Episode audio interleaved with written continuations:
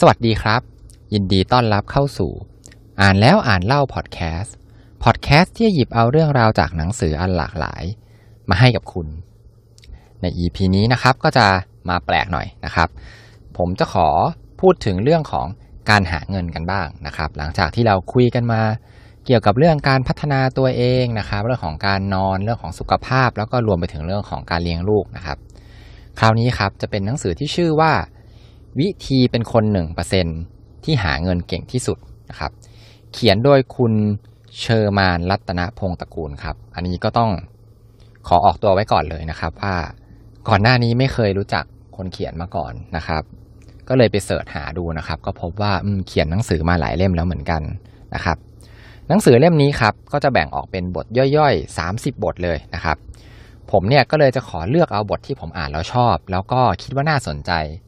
มาแชร์ให้ฟังกันนะครับ บทแรกเลยครับก็คือบทที่หนึ่งครับพูดถึงเรื่องของเป็นคำถามนะครับว่าเงินเนี่ยซื้อความสุขได้จริงหรือเปล่านะฮะก็มีทั้งคนที่คิดว่าซื้อได้ แล้วก็ซื้อไม่ได้นะครับ บางคนที่คิดว่าเงินซื้อความสุขไม่ได้เนี่ยเขาอาจจะมองว่าเงินเขาอาจจะมองเรื่องของเงินเนี่ยในแง่ลบนะครับ เช่น ถ้าเกิดว่าอยากมีเงินเนี่ย ก็จะต้องเอาความสุขของเขาเนี่ยไปแลก แต่จริง ๆ แล้วอะครับ ความต้องการของคนเราเนี่ยต้องการความสุขมากกว่าเงินนะครับ แต่ก็ต้องบอกอีกว่าเงินเนี่ยมันก็ไม่ได้เป็นอุปสรรคของการหาความสุขนี่นานะครับ ทีนี้อยากให้ลองเปลี่ยนมุมมองครับว่าจริง ๆ แล้วเงินเนี่ยมันเป็นสิ่งที่ใช้ซื้ออำนาจนะครับในการเลือกที่จะใช้ชีวิตเนี่ยให้กับเราได้ตั้งหาก มีเงินก็น่าจะดีกว่าถูกไหมครับ เหมือนดังประโยคที่ว่าเงินอาจจะซื้อความสุขไม่ได้ แต่ความยากจนซื้ออะไรไม่ได้สักอย่างเลยนะครับ อันนี้ก็ก็อ่านแล้วก็คิดว่ามันก็จริงของเขานะครับ ถัดมาครับเป็นบทที่6นะครับกระโดดข้ามมาเลยนะครับ บทที่6เนี่ยพูดถึง 3 ข้อของคนที่หาเงินเก่งเนี่ยเขามีเหมือนเหมือนกันนะครับ อันนี้เนี่ย ในบทในบทเนี้ยเนื้อหาเขาก็พูดไว้ว่า ไม่ว่าคุณจะเกลียดอะไร คุณก็จะไม่มีวันเป็นสิ่งนั้นนะฮะถ้าคุณมีความคิดลบ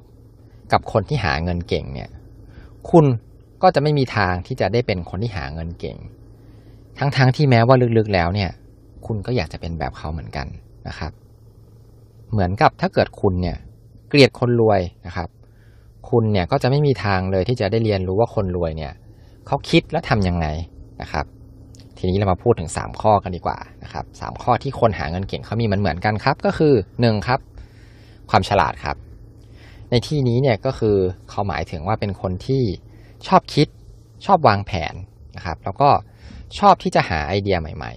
ๆ และนอกจากนั้นก็คือไม่เคยหยุดเลยที่จะคิดหาเงินนะครับ ก็คือสรุปว่าฉลาดเพราะว่าไม่เคยหยุดคิดนั่นเองนะฮะ ข้อ2ครับก็คือความกล้าครับ คนที่หาเงินเก่งเนี่ย ส่วนใหญ่ก็จะเป็นคนที่กล้าพูดนะครับ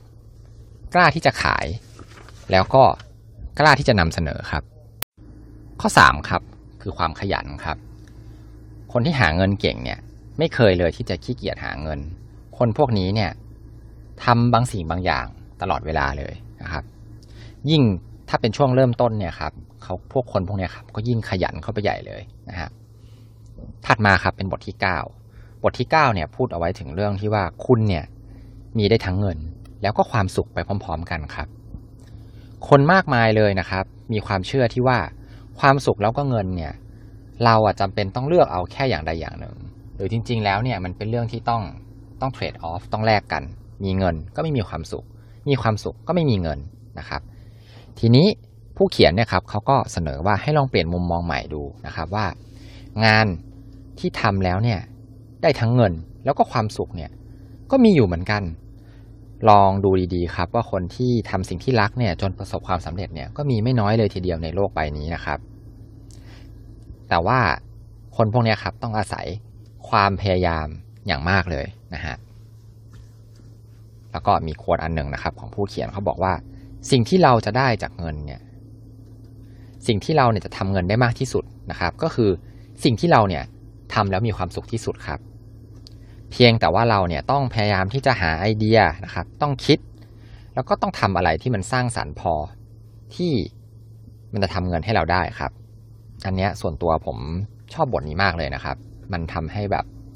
เหมือนเราไม่ไปตีกรอบความคิดของตัวเองนะครับ อย่างที่ผู้เขียนพูดไปว่าคนส่วนมากเนี่ยคิดว่ามันต้องแลกกันนะครับ แต่ถ้าเกิดเราลองมองดูดีๆครับในโลกยุคปัจจุบันเนี่ย ของบางอย่างสิ่งบางอย่างที่เราชอบทำแล้วมีความสุขเนี่ย มันอาจจะทำเงินได้ก็ได้ แต่เราเนี่ยต้องมีความคิดสร้างสรรค์มาก ๆเลย แล้วก็ต้องมีความพยายามมาก ๆเลยนะครับ ถัดมาครับบทที่ 11นะครับพูดถึงการทำสิ่งที่คุณหลงไหล แล้วก็เป็นแรงบันดาลใจให้กับคนอื่นได้นะครับ อันนี้เนี่ยเชื่อมโยงจากบทที่พืชพูดไปเมื่อกี้นี้นะครับ บทที่9นะฮะมีหลายคนเลยครับที่ร่ำรวยจากการ ตั้งแบรนด์แฟชั่นขึ้นมานะครับ หรือว่าการที่แบบบางคนก็อาจจะแบบมีความฝันอยากจะทำรถทำอะไรพวกนี้ครับ แล้วเขาก็สร้างของพวกนี้ให้เป็นจริงขึ้นมานะครับ คนพวกนี้ครับเริ่มจากสิ่งที่ตัวเองเนี่ยหลงไหลนะครับ แล้วพอเขาประสบความสำเร็จปุ๊บเนี่ยเขาก็เป็นแรงบันดาลใจให้กับผู้คนได้มากมายเลยครับวอร์เรนบัฟเฟตเคยพูดเอาไว้ครับว่า จงทำงานที่คุณอยากทำแม้แต่ในวันที่คุณเนี่ยรวยจนคุณไม่ต้องทำงานแล้วเนี่ย แต่คุณก็ยังอยากทำงานนั้นอยู่นะครับ อันนี้ก็คือวอร์เรนบัฟเฟตน่าจะต้องการที่จะสื่อว่า แสดงว่าถ้าเกิดคุณรวยจนไม่ต้องทำงานเนี่ย แต่คุณก็ยังทำงานนั้นอยู่เนี่ยแสดงว่าคุณชอบมันอย่างแท้จริงนะฮะทีนี้เมื่อคุณเนี่ยเจอความหลงไหลแล้ว อันนั้นเนี่ยถือเป็นจุดเริ่มต้นที่ดีเลยนะครับ เราควรจะต้องค้นหาต่อว่า แล้วเราจะทำยังไงนะครับ ให้สิ่งที่เราหลงไหลเนี่ย ให้คนอื่นเห็นคุณค่าของมัน แล้วสิ่งเหล่านั้นเนี่ยครับสุดท้ายมันก็จะทำเงินให้กับคุณเนี่ยได้นะฮะมันก็จะย้อนกลับไปข้อแรกที่บอกนะครับว่าได้ทั้งเงินแล้วก็ได้ทั้งความสุขด้วยนะครับ ถัดมาครับกระโดดข้ามไปบทที่ 18 นะครับ เป็นการเลือกงานที่ขายคุณค่าครับ ไม่ใช่ขายเวลานะครับ เหตุผลของที่บางคนเนี่ยหาเงินได้มากกว่าคนอื่นนะครับ ก็เพราะว่าคนเหล่านั้นนะครับเขาทำงานให้คนเนี่ยจ่ายเงินให้กับคุณค่าของเขา ไม่ใช่เวลาของเขานะครับ ก็คือใช้สมองครับ ไม่ได้ใช้แต่แรงนะครับ อันนี้หนังสือเขาก็แนะนำว่าเราเนี่ยควรที่จะทำงานที่ขายคุณค่านะครับ ไม่ใช่ขายเวลาถ้าเราอยากเป็นคนที่หาเงินเก่งนะครับ ก็ให้เริ่มต้นจากคุณเนี่ยให้พัฒนาความสามารถของคุณนะครับ แล้วคนเนี่ยก็จะเริ่มจ่ายเงินให้กับคุณค่าของคุณ แทนการจ่ายให้กับเวลาของคุณนะครับ บทถัดมาครับเป็นบทที่ 21 นะครับ พูดถึง business mindset นะครับ ก็คือคนที่มีหัวทางธุรกิจนะฮะ อันนี้ครับเป็นเรื่องของวิธีคิดนะครับ แล้วก็จะนำพาไปสู่วิธีหาเงินนะครับ คนพวกนี้ครับที่มีหัวธุรกิจเนี่ย จะเป็นคนที่คิดว่าเงินเนี่ยหาได้ไม่ยากนะครับ แล้วก็หาได้ตลอดเวลาเลย แล้วก็หาได้จากทุกที่เลยนะครับ พูดง่าย ๆนะครับ ก็คือเป็นคนที่แบบ จมูกไวนะครับ แบบเดินเดินไปแล้วก็จะได้กลิ่นเงินนะครับว่าหยิบจับอะไรของพวกนี้แล้วมันเอาไปค้าขายได้ทำเป็นเงินได้นะครับเป็นหัวธุรกิจนะครับ อันนี้เนี่ยเขาก็จะพูดถึงลักษณะนิสัยว่าคนเหล่านี้ครับส่วนมากจะเป็นคนที่เปิดกว้างนะครับ เป็นคนที่ชอบเรียนรู้อะไรใหม่ ๆ ชอบเสี่ยงนะครับ ที่จะลองของใหม่ ๆ แต่ของใหม่ ๆ ที่เสี่ยงเนี่ยต้องคำนวณความเสี่ยงที่เขารับได้ด้วยนะครับ ไม่ใช่เสี่ยงมั่วๆแบบซื้อหวยหรืออะไรอย่างเงี้ยอันนี้ไม่ใช่นะครับ บทถัดมาครับก็เป็นเรื่องของความขยันที่แตกต่างกันระหว่างคนจนกับคนรวยนะครับ อันนี้ผู้เขียนเขาก็ได้เปรียบเทียบเอาไว้ว่า คนจนเนี่ยครับเป็นนักทำก็คือจะเป็นลูกจ้างนะครับ ที่แบบใช้แรงนะครับ ใช้แรงเนี่ยแลกเงินนะครับ ส่วนคนรวยเนี่ยเป็นนักคิดครับ คนรวยเนี่ยชอบที่จะเป็นผู้สร้างนะครับ เป็นนักวางแผนเป็นนักคิดนะครับ คนจนเนี่ยชอบที่จะ แลกเวลามากกับเงินน้อยนะครับ ก็คือใช้แรงงานแล้วก็ได้เงินเนี่ยไม่ค่อยเยอะเท่าไหร่นะครับ ส่วนคนรวยเนี่ยเขาจะแลกเวลาน้อยแต่ได้เงินมากนะครับ ก็คือเอาเวลาเนี่ยมาคิดธุรกิจแล้วก็ใช้เงินทำงานนะครับ ก็เลยก็คือใช้เวลาน้อยกว่านะครับ แต่ว่าได้เงินมากกว่า คนจนเนี่ยรายได้จะมาจาก active income เป็นหลัก active income ก็คือต้องทำงาน ถึงจะได้เงินนะฮะทำงานที่เป็น action นนะครับทำแบบว่า action active นะครับ ส่วนคนรวยเนี่ยครับรายได้จะมาจาก passive income นะครับก็เป็นเงินที่เหมือนใช้เงินต่อเงินนะครับ เอาเงินไปลงทุนนะครับ แล้วก็สร้างระบบขึ้นมาแล้วก็แล้วก็ได้เงินจากตรงนั้นนะครับ พูดเหมือนขายตรงเลยนะครับ ก็รวมไปถึงพวกการลงทุนในทรัพย์สินต่างๆ ด้วยนะครับ หุ้นทองอะไรพวกนี้นะครับ คนจนนะครับ ชอบที่จะหาเงิน แล้วก็เพื่อเก็บเอาไว้นะครับ ส่วนคนรวยเนี่ยหาเงินแล้วก็เอาเงินไปลงทุนนะครับ อันนี้ก็น่าสนใจดีนะครับ เป็นคำเปรียบเทียบที่เห็นภาพชัด บทถัดมาครับเป็นบทที่ 25นะครับ พูดถึงเรื่องของการสร้างเวลาครับ ก็คือผู้เขียนเนี่ยเขาแนะนำว่าให้เลิกข้ออ้างที่ว่าไม่มีเวลาได้แล้วนะครับ โดยเขามีเคล็ดลับ 4 ข้อนะครับที่ผู้เขียนเนี่ย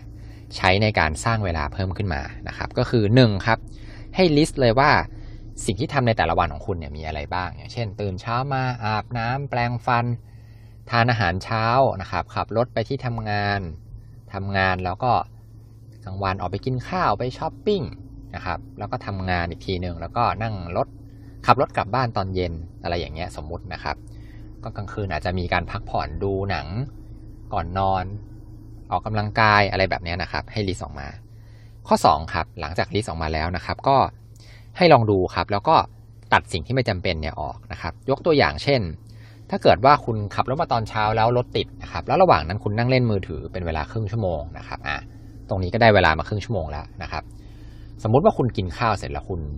แวบไปเดินช้อปปิ้งสักครึ่งชั่วโมงอะอันนี้ก็โน้ตเอาไว้ว่าตัดกิจกรรมตรงนี้ออกไปได้มีอีกครึ่งชั่วโมงนะครับ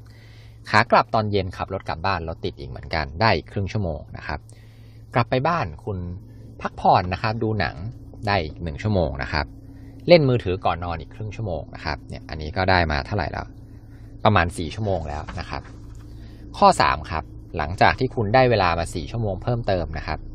จากเวลาที่คุณข้อเมื่อกี้นี้นะครับ ก็ให้วางแผนครับในการพัฒนาตนเองนะครับ คุณอาจจะทำกิจกรรมแทรกเข้าไปเพื่อพัฒนาตนเองครับ อย่างเช่นเมื่อกี้นี้นะครับ การขับรถกลับบ้านแล้วรถติดแล้วเล่นมือถือเนี่ย คุณอาจจะเปลี่ยนเป็นการ ฟังพอดแคสต์ก็ได้นะครับ เพื่อที่จะเพิ่มพูนความรู้นะครับ ในเรื่องที่คุณสนใจนะครับ ในช่วงระหว่างวันที่คุณ